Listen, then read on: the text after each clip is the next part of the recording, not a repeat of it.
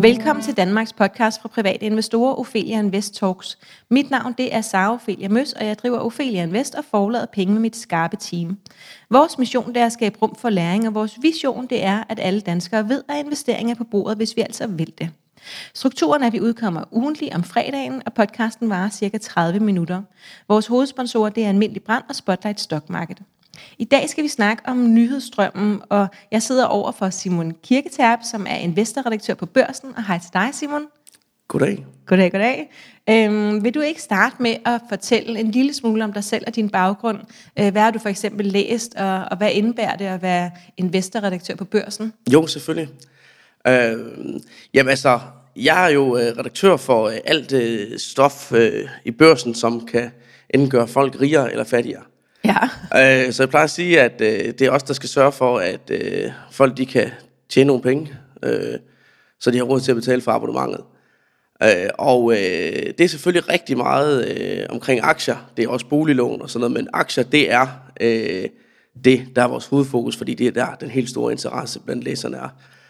Øh, og øh, lige nu kan man sige, der er jeg i gang med at dække den anden store finansielle krise i min tid som journalist, øh, fordi jeg startede ved børsen tilbage i 2008.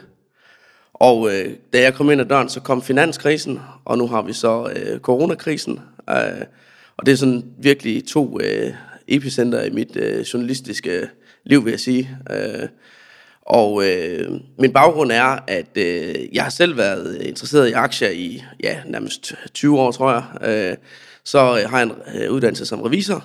Øh, og øh, efterfølgende har jeg så været forbi Journalisthøjskolen, og så, øh, så kom på børsen øh, for 12 år siden. Øh. Så var du nyuddannet, da du startede på børsen? Ja, Ja, det var jeg.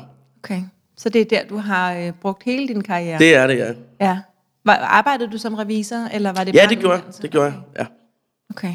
Okay, så du har en anden forståelse for, for tal og regnskaber, end, end de fleste af os andre, Det vil jeg da håbe i hvert fald. tænker jeg. Det vil jeg da håbe. ja, okay. Ja. Øhm, og var det, stod, stod det bare helt lysende klart fra starten af, at det var det, du skulle? Altså nu tog du så en revisoruddannelse først, så Ja. ja. formodet, at du havde forestillet dig, at du skulle arbejde som revisor. Hvordan kan det så være, at du slog over på, på det journalistiske i stedet for? Øhm, jamen, jeg tror egentlig, jeg har altid haft sådan lidt, at jeg ville enten det ene eller det andet. Og så prøvede jeg revisor først, og så fandt jeg nok ud af, at øh, jeg synes, der var lidt for meget med at sidde og vende bilag og kontere det ind til, øh, til mit temperament. Og så tænkte jeg en dag, øh, at øh, nu skulle journalistikken prøves i stedet for. Øh, og så tror jeg ligesom bare, at, øh, at det gav rigtig meget mening, at øh, jeg så endte med erhvervsjournalistik, øh, fordi det var ligesom, det er der min spidskompetence Ja, øh, med baggrund. Øh, Ja. Så, øh, så det, det, er jo ikke, det er jo ikke nogen strømlignet plan fra start, altså, men det er i hvert fald sådan, at, øh, at det er endt. Ja, og det er du glad for, tænker jeg. Bestemt. Du bestemt. virker som om, du ja. trives. Ja. Øhm, du har kaldt den tid, som vi er i nu, for en økonomisk nedtur af historiske dimensioner. Vil du prøve at uddybe det? Ja, det vil jeg gerne. Øhm, altså, det vi har set på aktiemarkedet i år, det er jo det, det hurtigste og største fald, vi nærmest nogensinde har oplevet. Vi har set økonomier, der er blevet sat fuldstændig i stå. Vi har set virksomheder, der fra den ene dag til den anden ikke har kunnet sælge deres varer, øh, dermed ikke har haft noget øh, eksistensgrundlag. Øh, og vi har set øh, det lave massive effekter på øh, de finansielle markeder med, øh, med voldsomme aktieudsalg. Øh, det så vi jo i februar og marts, og vi lige nu er, er de, bliver de økonomiske nøgletal jo nærmest til stadighed dårligere. Og hvad er de økonomiske nøgletal? Jamen det er jo eksempelvis sådan noget som øh, arbejdsløshedstal. Øh, hvis man tager en graf øh, og ser øh, på, hvordan at øh, mængden af arbejdsløse har udviklet sig i USA, som jo ligesom er den store drivkraft for global økonomi i den her periode, jamen så springer, så springer de jo skalaen i forhold til alt, hvad vi tidligere har set. Jeg tror, øh, da april var slut, der var vi oppe på en 16-17 millioner arbejdsløse nytilmeldte under den her krise. Hvor stor en procentdel udgør det af den amerikanske befolkning? Ja, jeg kan ikke Det var også et skarpt det præcise procenttal her. banen. Øhm, Men det er mange. det er rigtig mange. Ja. Øhm, og Kan du sige noget om, hvad det ville svare til, hvis det var danske forhold? Hvor mange arbejdsløse vi skulle have herhjemme, for at det ligesom var oppe i samme skala? jamen, tror du ikke, det er omkring 10 procent? Øh, eller sådan noget? Øh, Okay, så, så 10 procent. ja, Øh, Vi skal nok lade være med at hænge dig op på noget. ja, det vil Ja. Så, Okay, så, så rigtig mange arbejdsløse i USA. ja. Øhm, og hvad, hvad ellers? Øh, er, er, det ligesom, er det ligesom det? Jamen, jeg tror bare, det er sådan det mest dramatiske tal, øh, Okay. vi har. Øh, og øh, vi har jo ikke set, øh, altså, det, vi kan håbe på, det er bunden, vi rammer lige nu, men, men vi ved det jo ikke. Øh, og så handler det hele jo meget om det der med, hvor hurtigt tingene kommer i gang igen. Nu handler det jo heldigvis meget om genåbninger og folk, der øh, møder ind på arbejde igen. Ja, i Danmark. Så, ja. Øh, det også det i resten af verden? Ja, altså hvis du ser ud i Europa, så, øh, så er vi der. Øh, og det er jo også øh, det, der er på dagsordenen i USA. De er så ikke helt lige så langt øh, inde i processen, som vi er her. Men, men det er det, der ligesom fylder nyhedsbilledet nu, og ligesom også fylder, fylder psykologisk for investorer. Øh, og øh, altså, aktier handler jo på forventning til fremtiden, så, så det er jo en rigtig god ting, når tingene går i den rigtige retning. Ja. Øhm, aktiemarkedet faldt, som du også siger, rigtig drastisk i marts her i år, men havde et øh, enormt hurtigt rebound, øh, rebound over, øh, Ja. over nogle dele af linjen. Det var ikke alle, der, der havde den samme. Hvordan hænger det sammen med, at vi befinder os midt i den her øh, økonomiske krise? Ja, altså jeg tror virkelig, der er mange derude, der sidder og kniber sig selv i armen lige nu, øh, når man ser på, hvordan aktiemarkedet har leveret de seneste to måneder, hvor at det jo bare kørt massivt op igen. Ja. Øh, og det er jo, altså jeg tror ikke, der er mange, der vil turde lægge pengene på det tilbage i marts måned, da, da vi eksempelvis så, at de tyske DAX-indeks, altså over de største tyske virksomheder, var faldet næsten 40 procent øh, på ganske få uger. Altså, øh, der, der, der så alt jo virkelig, virkelig, virkelig skidt ud. Øhm, så altså, øh, men, men, men sådan årsagen til, at, at det kan komme så hurtigt tilbage, er nok, øh, at, at, øh, at øh, der er en forhåbning om, at den økonomiske effekt af det her bliver kortvarig, og at virksomhederne kan komme til at tjene det, der ligner en normal øh, indtjening igen i 2021 og 2022, altså fra næste år. Øh, og så ved, lidt tilbage ved det, jeg sagde før, det der med aktier, de, de handles til på, hvad, man forventer af fremtiden, og ikke så meget, hvad der sker lige nu. Så, altså, Er det, er det godt eller skidt?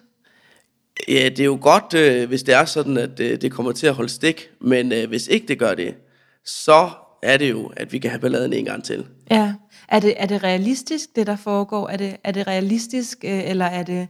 Øh, der er jo en eller anden, øh, der er jo et eller andet, hvor kæden på en eller anden måde er hoppet af, mm. øh, når, øh, når økonomien øh, sejler for, for mange lande, øh, og aktierne så bare Ja. ja. stiger og stiger. Er det, øh, er, er det godt? Er det realistisk? Er det fornuftigt? Altså et eller andet sted, så er det jo i hvert fald ikke, altså det er jo ikke et sundhedstegn, øh, fordi det der også bærer det, det er jo alle de massive hjælpepakker, der er kommet fra regeringer og centralbanker, hvor der bliver pumpet milliarder og milliarder ud i, øh, ud i økonomierne og i markedet. Altså, øh, så det er, jo, det er jo på grund af den hjælp, der er kommet, at, at vi ligger der, hvor vi gør, men altså, det ville jo være sundere, hvis ikke det havde været nødvendigt at, at tage de skridt. Så, så det er jo, altså, det er, Er det falsk? Ja, så det er jo det er vel et, et aktiemarked, der, der, der sidder på nåle lige i øjeblikket. Ja. Øhm, spændende er det i hvert fald.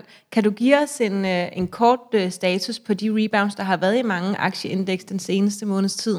Altså hvordan det ligesom Ja. gik op og ned, for eksempel for det danske indeks, og måske Jamen, også altså, nogle af de andre. Det danske aktiemarked er jo den helt store, fantastiske historie i det her. Øh, Når man øh, ser på afkastet der, så er vi jo i plus for året. Og det er jo, øh, det er jo, øh, det er jo skønt og dejligt og fantastisk øh, for de investorer, der ligger tungt lastet der. Øhm, men Danmark er også lidt enestående i det, fordi hvis man kigger til Tyskland og Norge og Sverige, som er vores nabolande, så ligger de stadigvæk øh, ret meget under for hele året. Men i Danmark er vi ligesom begunstiget af, at vi har et aktiemarked med nogle store, tunge, defensive selskaber. Altså selskaber, som ikke er særlig konjunkturfølsomme, og som ikke bliver ret meget berørt indtjeningsmæssigt af corona. Det er eksempelvis sådan noget som Koloplast, Novo Nordisk, Ambo. Øh, og det er jo, øh, altså de har klaret sig fantastisk i år, og det er jo med til at trække øh, markedet i, i plus. Særligt sådan en som Novo Nordisk, jo, som er landets største og mest værdifulde selskab. Det, øh, det er med til at, at få Danmark til at se rigtig, rigtig pænt ud i det her. Ja, øh, Koloplast har jo også haft en, øh, de, de kom jo ret hurtigt over det, de var faldet fra. Ja. Så de røg ned i hullet med, Ja. med de andre, men så fløj de bare lige op, og også langt op over. Øh, hvad, det, hvad sker der i sådan en aktie? Jeg tror, til at starte med, der var det lidt sådan, at alt blev solgt ud. Altså, der faldt alt bare. Øh, også de defensive aktier. Og så tror jeg, øh, så kommer folk måske lidt til, til fornuft, og, øh, og, og begynder at tro på, at øh, der er altså også en verden øh, efter det her. Og så, øh, så, så er, at, at defensive aktier jo stedet at kigge hen. Øh, fordi så vil man jo gerne have noget, der ikke bliver ramt, øh, og som kan stå tingene igennem.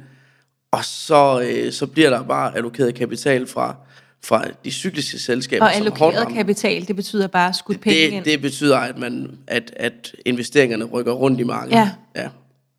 Og de bliver så rykket over i de store Ja. defensive danske Ja. aktier.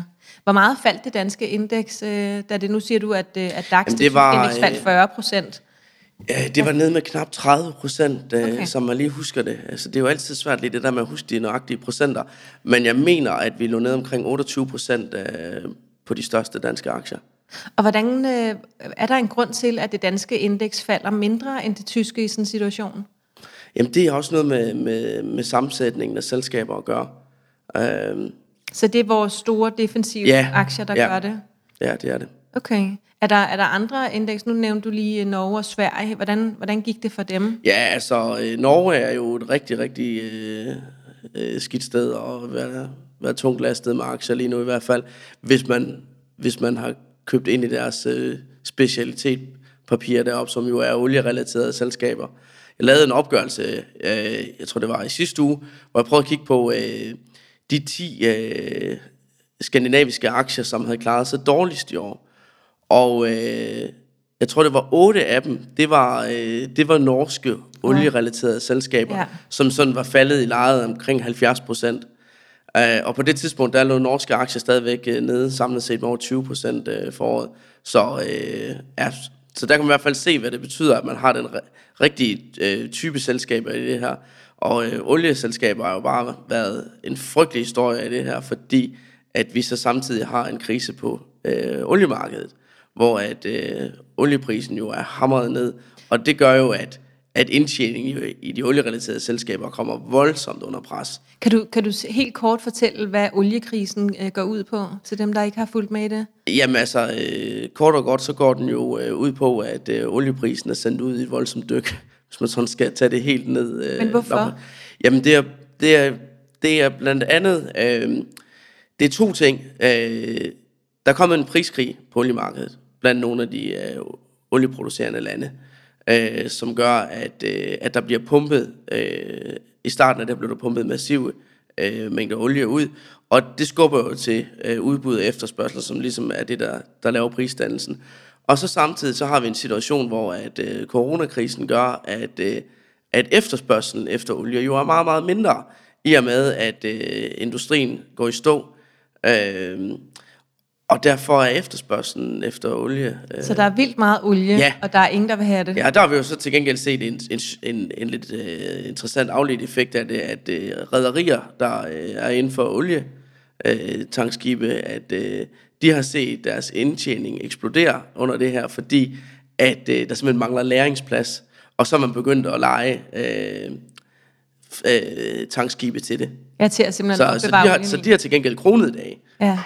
Jamen, det, der, er, jo- der er jo ikke noget, der er så skidt, at det ikke er godt for noget, øhm, kan man sige. Nej, og man må i hvert fald sige, at det her det laver nogle enorme effekter rundt omkring, Ja. øh, og, og, øh, og skubber til tingene i, øh, i både øh, negativ og positiv retning. Ja, hvordan med det svenske marked? Det ligger vi jo meget tæt på. Ja, altså øh, der er ikke sådan, øh, der er ikke sådan den, nogen stor gennemgående øh, historie, ligesom man kan sige, om Norge det er bare øh, virkelig skidt med olien, eller øh, danske aktier, det er virkelig drevet af, af medicinal Kan du huske noget om, hvor meget at, at det svenske indeks faldt? Ja, jeg mener, det faldt lidt mere end det danske. Um, men, men, men tyske aktier var noget af det, der var aller, aller hårdest ramt. Ja. Hvad med det amerikanske marked? Ja, øh, det fik jo simpelthen også bare en ordentlig tur. Øh, der har vi jo så til gengæld set, at, øh, at Nasdaq-indekset, som jo indeholder nogle af de her øh, tech-selskaber, at det er jo også kommet stærkt igen. Det er også i plus for året. Øh, fordi de er, altså, de har jo vist sig ekstremt modstandsdygtige over for, for, for nedturen på markedet i hvert fald. Øh, så, øh, og det har, det har jo ellers været en fortælling i overvis, det med at de amerikanske tekstselskaber, som, øh, som Facebook og Google og Amazon og hvad de ellers sidder, var enormt dyrt prissat, men altså, øh, det... Øh, de kunne det, godt blive dyrere. De kunne godt blive dyre i hvert fald. Ja. Det har ikke skræmt folk væk. Nej, spændende. Øhm, vil du prøve at fortælle en lille smule om, hvordan selskabernes regnskaber og deres vigtige nøgletal ser ud i øjeblikket? Vi kan Ja. måske tage nogle af de store danske. Ja, altså overordnet set, så tror jeg, at man kan putte den overskrift på det, at øh, de, øh, de regnskaber, vi har set for første kvartal, at de er jo slet, slet ikke lige så øh, frygtelige, som, øh, som frygtet. Øh, og vi så jo, at, øh, at det danske aktiemarked faktisk fik øh, ny energi, efterhånden som regnskaberne kom, at langt de fleste regnskaber, de udløste kursstigninger.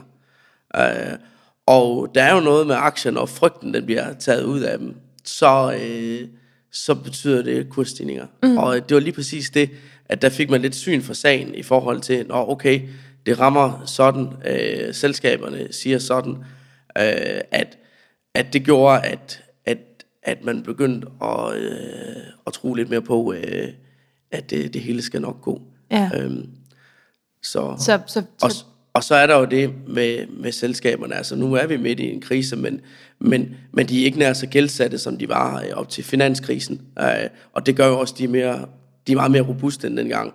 Så og hvordan kan det være, at de er mindre gældsatte nu?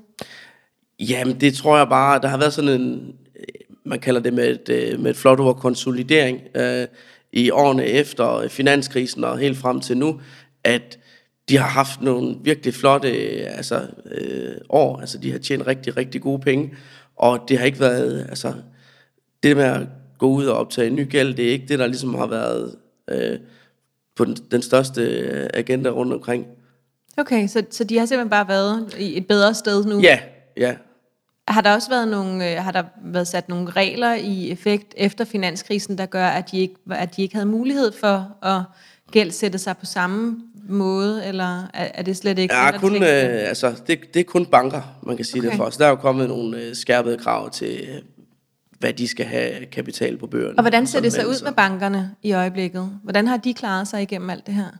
Jamen, det er jo nogle af dem, hvor der er sådan lidt, øh, det er lidt øh, shaky omkring, hvordan, hvordan rammer det ind i deres lånebøger. Øh, Lånebøger? ja, altså, øh, hvad de har givet lån. Altså, Okay. om de er nødt til at... Øh, hvis, nu, hvis nu kunderne ikke kan betale tilbage øh, på grund af krisen, så giver det jo tab. Ja. Øh, og øh, det er jo det værste, der kan ske for en bank. Øh, det er, at man ikke får de penge tilbage, man har lånt ud.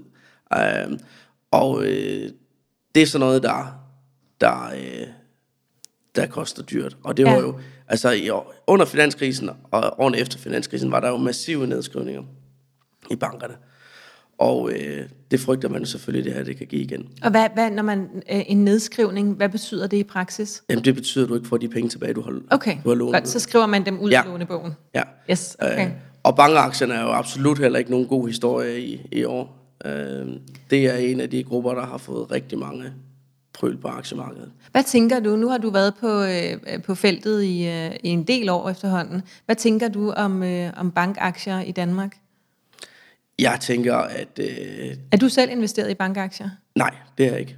Altså danske bankaktier? Nej. Øh, jeg, har, jeg, har, jeg har aktier, men jeg har ikke nogen danske aktier. Okay. Øh, af hensyn til, til mit arbejde. Nå, okay, det giver selvfølgelig mening. Yes. Så, så har du så udenlandske bankaktier? Øh, nej, det har jeg heller ikke. Heller ikke, så ingen bankaktier? Nej. Har du nogle finansaktier? Jeg har et enkelt forsikringsselskab, ja. Okay, ja. godt. Men, men i forhold til det med de danske aktier, der er Ja. sådan, at, at øh, på børsen må vi gerne investere i aktier. Øh, men, Altså på dagbladet børsen, ja, ikke ja, ja, ja, lige præcis. Yes. Men, øh, men, men det med, at, altså, vi- vi skal jo undgå en situation, hvor vi skal skrive om selskaber, vi selv har aktier i. Ja, Øh, og derfor har jeg ikke nogen danske aktier øh, Okay. investeringer selv, fordi det nytter jo ikke noget, jeg bliver låst i forhold til, hvad jeg kan Nej, nej. skrive om. Og, hvad og der er så mange aktier i verden. Lige præcis, eje. lige præcis. Ja. Øhm, Hvad, hvad er dit foretrukne land at eje aktier i? Øh, jeg har nogle svenske aktier, jeg har nogle tyske aktier, og jeg har, øh, jeg har nogle amerikanske aktier. Og så har jeg, øh, så har jeg nogle investeringsforeninger. Ja, Okay, det kan være, at vi vender Ja. tilbage til det, hvis, hvis der er tid. Kan du forklare lidt om, hvilke øh, danske aktier, nu nævnte du selv, altså, som har klaret det godt under den her øh, krise, vi er øh, forhåbentlig på vej ud af, men det er jo svært at sige, der kan jo stadigvæk ske meget øh, i, i løbet af det næste halve år. Øh, du nævnte, øh, at de store øh, medicinalselskaber selskaber har klaret det rigtig fint. Øh, er der andre, øh, og måske mere overraskende, nu nævnte du også rædderierne, at de har Ja. ja. dage. Er der nogle, nogle brancher, som vi andre måske ikke hører så meget om, eller nogle specifikke selskaber, som du ved har klaret det godt? Øhm, ja, altså, øh, det er der da. Altså noget af det, der har været allervildest, det har jo været, øh, altså, hvis man kigger lidt uden for de danske grænser også, øh, biotech. Ja. Og, øh, og alt, øh, der lugter lidt af, at øh, Af man har kur. en øh, corona-kur på vej, Ja. er jo eksploderet fuldstændig i kurs. Ja. Øhm, og øh, altså, Hvad tænker du om det? jeg tænker, at, øh, at, at det der med, når man ser aktiekurser, der bliver øh, tre- og firedoblet øh, på ingen tid, øh, at, øh, at det, er jo, det er jo helt vildt. Og det siger også noget om, at, øh, at der er et kæmpe kapløb inden for, for det. Og der er masser af forhåbninger og drømme indbygget i, øh, i sådan nogle kursreaktioner. Ja. Øh, dem, der kommer først og, øh, og laver det bedste, øh, de skal nok, de skal nok øh, blive en rigtig, rigtig god investering. Men Alle de altså, andre. alle de andre, øh, de, kan blive, det de, de, kan, ud, de kan blive det modsatte. Ja. Vil du selv nogensinde investere i sådan noget? Mm, ja, altså øh, hvis jeg, øh, hvis jeg havde en eller anden god øh, fornemmelse af, at det var det rigtige selskab, øh, så tror jeg da godt, jeg kunne finde på det. Øh, men jeg tror ikke, jeg ville smide alle mine øh, æg i en kurv, fordi det er jo, altså, det er virkelig Wild West. Øh. Så hvis man, nu, hvis man nu samler alle de her små biotech, eller nu siger jeg små, jeg ved ikke, hvor store de er, men de her biotech-selskaber, som øh, i øjeblikket lever højt på, at de måske finder en, en, en vaccine eller en kur. Ja. Øhm, hvor meget synes du, at man burde øh, tage fra sin portefølje, altså alle de frie midler, som man investerer for, hvor meget synes du, man burde sætte i den type, Åh, det, hvis vi samler dem i en, en under en kamp? Det synes jeg er meget, meget svært at sige. Altså, fordi det kommer jo an på, øh, altså, hvad, hvem er man som type? Ja, Øh, der er jo nogen, der vil øh, elske at øh, gå all in øh, på den slags, og, øh, og har sådan en, øh, altså en mere vild øh, indstilling til det, der hedder aktier. Og så er der jo også nogen, øh, der bare gerne vil have, at, øh, man har, at udsvingene er så små som muligt. Altså, så det kommer jo helt an på, øh, altså, hvad man har af temperament og mål okay, så det, det vil du ikke... Ja, altså, altså det, Nej. det tror jeg, det, det vil jeg ikke bevæge mig ud i. Jeg sidder og rådgiver om, hvad, Okay. hvad, der, hvad der er det rigtige. Okay, så siger jeg noget, og det er slet ikke rådgivning, men øh, jeg har lavet sådan en, øh, det jeg kalder smørbrødsmaden, Ja. øh, ja, hvor vi har fondene i rugbrød, og så har vi enkeltaktierne som pålæg, så har vi lidt måske guld, crowdlending, nogle alternativer Ja. ja. i magnæsen, øh, og så helt op på karsen, der har vi så de der microcap, small cap, meget volatile Ja. aktier. Øh, I min optik, øh, med meget begrænset viden jo, så vil jeg sige, at, øh, at den slags øh, højrisikable investeringer hører til op på kasseniveau. Så det er bare til dem, der lytter med derhjemme, at øh, så I har et eller andet, så I ikke øh, tænker, men jeg synes, det lød som om Simon sagde, at jeg godt kunne putte 50 procent i, fordi det var, ikke, øh, det var ikke det, jeg hørte Simon sagde. Ja. Jeg hørte heller ikke, du sagde, at det var noget med kasseniveau. Nej, men, men jeg men synes, det er, er en rigtig god betragtning, det der. Altså, Ja, det er, det er højrisikabel Ja. øh, investering i Ja, hvert fald. det er Og man det kan bestemt. risikere at investere, eller men det er, tabe bio, meget. det er biotech jo i det hele taget. Ja. Altså, øh, hvis man vil investere i noget, hvor man kan opleve at tabe 80% på en dag, så, Så kan man bare købe så, biotech-aktie. så, så er biotech det rigtige sted at være. i hvert Og fald. det han sagde her, det var altså, at man kunne risikere at tabe 80% på en dag, så du har hørt det nu øh, flere gange. Øhm, godt, så det var lidt om andre øh, aktier, der havde klaret det godt. Øhm, er det de samme aktier, som har klaret det godt gennem denne her krise, som også klarede sig godt gennem finanskrisen, eller kan du sige noget om de forskelle, der det har kan jeg faktisk sige, øh, øh, det er det simpelthen lige præcis. Er det det? Det er det. Okay. Øhm, jeg lavede en opgørelse, hvor jeg prøvede at kigge på de nuværende øh, 20 største danske aktier, og så øh, har set på, øh, hvordan de så performede under nedturen øh, under finanskrisen. Og øh, det jeg kom frem til, det var, at øh, det var faktisk præcis de samme syv aktier, som lå i toppen af markedet under øh, den store nedtur under finanskrisen, som under den store coronanedtur. Og under finanskrisen, der faldt de, de uh, altså uh, noget mere, der faldt de faktisk, uh, jeg tror det var 54 procent, de her uh, uh, C20-aktier fra, uh, fra toppen. Ja. Men, uh, men, men uh, det synes jeg egentlig, at, uh, at det var en ret sjov uh, konklusion uh, at gøre sig, fordi uh, det viser i hvert fald, at, at, at når der er nogen, der siger, at defensive aktier, de er modstandsdygtige, så er de i hvert fald bevist det nu med, øh, med 12 års mellemrum, at, øh, at, øh, at, at ja, det er faktisk de samme aktier, som, som, øh, som er gode at ligge i. Øh, og når kan du nævne et par af dem? Jamen det er, øh, det er øh, Ambu og Koloplast og øh, øh, Novo Nordisk, øh, jeg tror også Lundbæk var med på listen, øh, Tryk, øh, Simcorp øh, var også med. Øh, og fællesnævneren her, det er jo medicinal. Øh, Fire af dem i hvert fald. Ja, ja altså, øh, det er i hvert fald selskaber med sådan en stabil forretningsmodel, hvor øh, pengestrømmene, de, øh, de, øh, de gerne ruller ind sådan rimelig uhindret af en økonomisk krise. Altså insulin, det skal folk jo bruge, øh, uanset om, øh, mm. om, øh, ja, om, om, der er, noget, ja. om der er en krise uden for vinduerne eller ej. Ja, okay. Hvilken rolle mener du, at, øh, at finansmedier medier som, som I for eksempel børsen spiller i investeringsverdenen sådan i et bredere perspektiv? Hvad er jeres rolle? Jamen, øh, vores rolle er øh, øh, at klæde, øh, klæde investorerne på.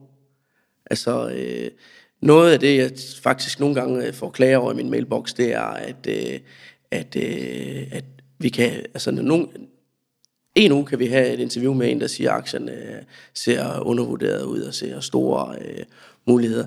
Og så øh, ugen efter kan vi så måske øh, godt finde på at have en, der siger det modsatte. Altså, at, øh, og så er det, at, vi bliver forvirret. Og så bliver man forvirret, og så, så skriver folk til mig, kan I slet ikke forstå det? Har I slet ikke styr på det?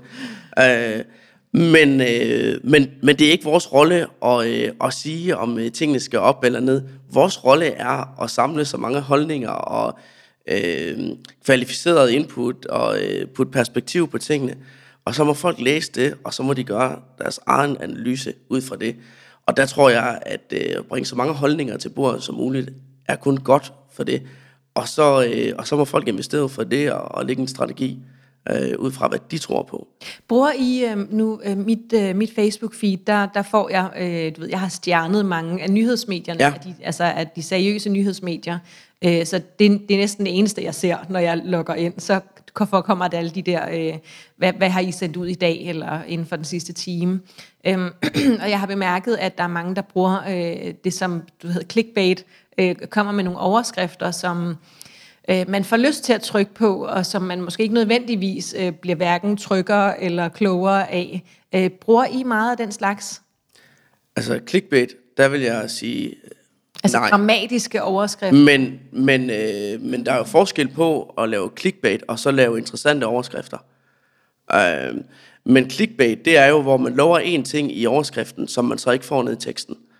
Øh, så jeg, øh, jeg er helt klart øh, tilhænger af, at man laver nogle interessante overskrifter, men der skal være dækning for det i artiklerne. Ja, ja. Og det er jo noget, som nyhedsmedier vi arbejder meget med, fordi der er jo ikke meget ved, at man sidder og bruger to dage på at lave en eller anden uh, helt vild uh, og så er der interessant ingen, artikel, og så giver man den verdens kedeligste overskrift, og så får man ingen læsere. Nej, altså, uh, man, det giver jo, uh, det giver jo egentlig, altså jeg får da selv et kig af, hvis jeg laver en eller anden at så kan se, at det vil folk gerne læse. Altså, ja. øh, jeg tror måske, så, det kan også være, at det ikke er så meget clickbait, men, men de der sådan overdramatiske overskrifter, hvor at, at der er så aktiemarkedet bløder, ja. du ved, og man tænker, åh nej, nu skal jeg sælge min aktie, ja. fordi det hele er det, det, det prøver vi i den grad at undgå. Ja. Øhm, jeg kan faktisk huske, at vi havde en snak øh, på redaktionen, da, da det, alt det her corona, det ligesom øh, begynder at spidse til, og hvor at, øh, vi snakker meget om det der med, det skal ikke være os, der puster til ilden.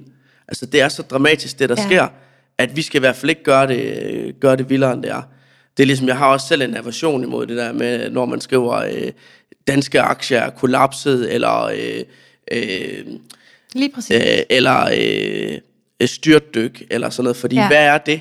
Altså, det nytter jo ikke noget, man skriver, at noget er kollapset, når det også åbner dagen efter. Altså, Nej. øh, Øh, der skal man jo også kunne, kunne skrive noget, når det så falder øh, endnu mere. Eller, ja. altså, man skal passe på med at, at, at opbruge øh, superlativerne altså, øh, for, for hurtigt. Ja. Øhm, så øh, jeg synes, altså, øh, min personlige holdning er, at øh, man skal lade, lade begivenhederne tale for sig selv i sådan en situation. Ja. Og så lade være med at, at, at, at skrive, det, skrive det voldsomt op, fordi det er slet, slet ikke nødvendigt. Nej, det gør mig utrolig glad at høre, at I har fokus på det, fordi jeg synes, det er virkelig en uskik, øh, når man, øh, fordi I har jo øh, stor magt, fordi vi sidder herude og ved, har nogle helt almindelige liv og ved i en eller anden forstand meget, meget lidt i forhold til, hvor meget I ved, så I, I kan gøre en stor forskel Ja. i begge retninger.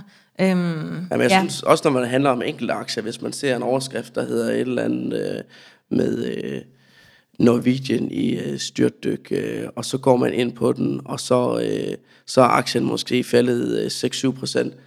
Det synes jeg er helt unødvendigt at, at skrive sådan noget, og jeg synes simpelthen heller ikke, det er rigtigt. Altså, at en aktie øh, falder i, i omegnen af, af det, er jo ikke et styrtdyk. Altså, Slet ikke i den man, her tid lige man, nu. Nej, nej, men altså, øh, hvis, altså øh, jeg synes, det er i orden, man skriver styrtdyk, hvis, hvis den vildt er faldet øh, 80 procent, eller, et eller andet, men man skal lade være med at, at skrue tingene op til mere, end, end de er. Ja, Jeg synes godt, øh, netop med Norwegian, som er en af de aktier, der virkelig Ja. har fået øh, Ja. ordentlig tur ned her undervejs. Hvis man sådan ser på den samlede øh, tur ned, så kan man godt sige, at den, er, den har været i et styrtdyk. Men det der med sådan at konkludere på små eller mindre daglige bevægelser, og så skrive det op sådan, det, det, det, øh, det synes jeg bestemt ikke, man skal. nej. Øhm, helt kort, øhm, har du med din meget store indsigt i feltet et råd til private og potentielt nye eller nyere investorer? Jeg tror, det der med at have en strategi, og så holde fast i den, det er enormt vigtigt. Og øh, altså, det lyder, det lyder egentlig ret kedeligt, men, men, øh, men det der med at holde hovedet koldt, øh, det er i hvert fald det, der har bevist sig indtil videre under den her coronakrise, at, øh, at dem, der har holdt hovedet koldt og har holdt fast, det er dem, der er kommet bedst ud af det. Ja, Øhm, dem, der har solgt øh, lige da frygten var allerstørst, det, øh, det går ondt nu. ja, Øhm, og øh, altså, hvis man ligesom har lagt sig en strategi, og man har sagt, jamen jeg, jeg, jeg har den her øh, risiko, så er, man, så, så er man nok også nødt til at stå det igennem, når, når faldene så kommer. Selvom Ja. at, øh, at det kan da være ekstremt ubehageligt, øh, og øh, det kan jo gøre ondt at, at tjekke netbanken, øh, når at øh, pengene bare flyver ud i det rene så kan man med fordel lade være med at følge så meget med, Ja, hvis det man tror jeg har en strategi, Det tror ved, jeg man er lang. er, Ja. er, meget, meget klogt. Der er jo ingen grund Ja. ja. til at, at pine sig selv ud. øhm, men, men, men det der med, hvis man så ligger med en høj risiko, og man så lige pludselig i nedtur begynder at skrue den ned til meget lav risiko, eller tage pengene ud på sidelinjen, så kommer man ikke med op igen, Nej. når markedet vender. Nej. Øhm, så hold fast i så- strategien og tag sommerhus. Ja, det tror jeg er bedre. Yes, godt. Og så tror jeg, at hvis man egentlig ikke øh, kan de risiko, så skal man sørge for fra start at køre med en lav risiko i stedet. Ja, ja, Øh, og, så, øh, og så leve med, at afkastet er mindre. Ja. Så jeg tænker, for ikke at slutte ved det lavere afkast, så øh, hold hovedet koldt og tag sommerhus. Ja, præcis. det er budskabet. Præcis. Øh, tusind tak, fordi du ville være med, Simon. Det var det, vi nåede. Øh, Jeg ved, at du har rigtig meget mere at byde på. Måske kan vi, øh, kan vi få dig med igen en anden gang. Så tak. Tak fordi Og til, øh, til jer, der lytter med derhjemme. Øh, du kan følge Ophelia Invest på Facebook, Instagram og YouTube og LinkedIn for så vidt. Øh, feedback er altid velkommen. Har du ris, ros eller forslag, så send os endelig en mail på kommunikationsnabla.opheliainvest.dk. Du er meget velkommen til at give os en rating ind på iTunes. Du er også velkommen i både Aktieklubben Danmark og Kvindelogen, vores to store investor communities, som er op omkring 12.000 mennesker nu. Øhm, og så er der bare tilbage at sige tusind tak, fordi du lyttede med.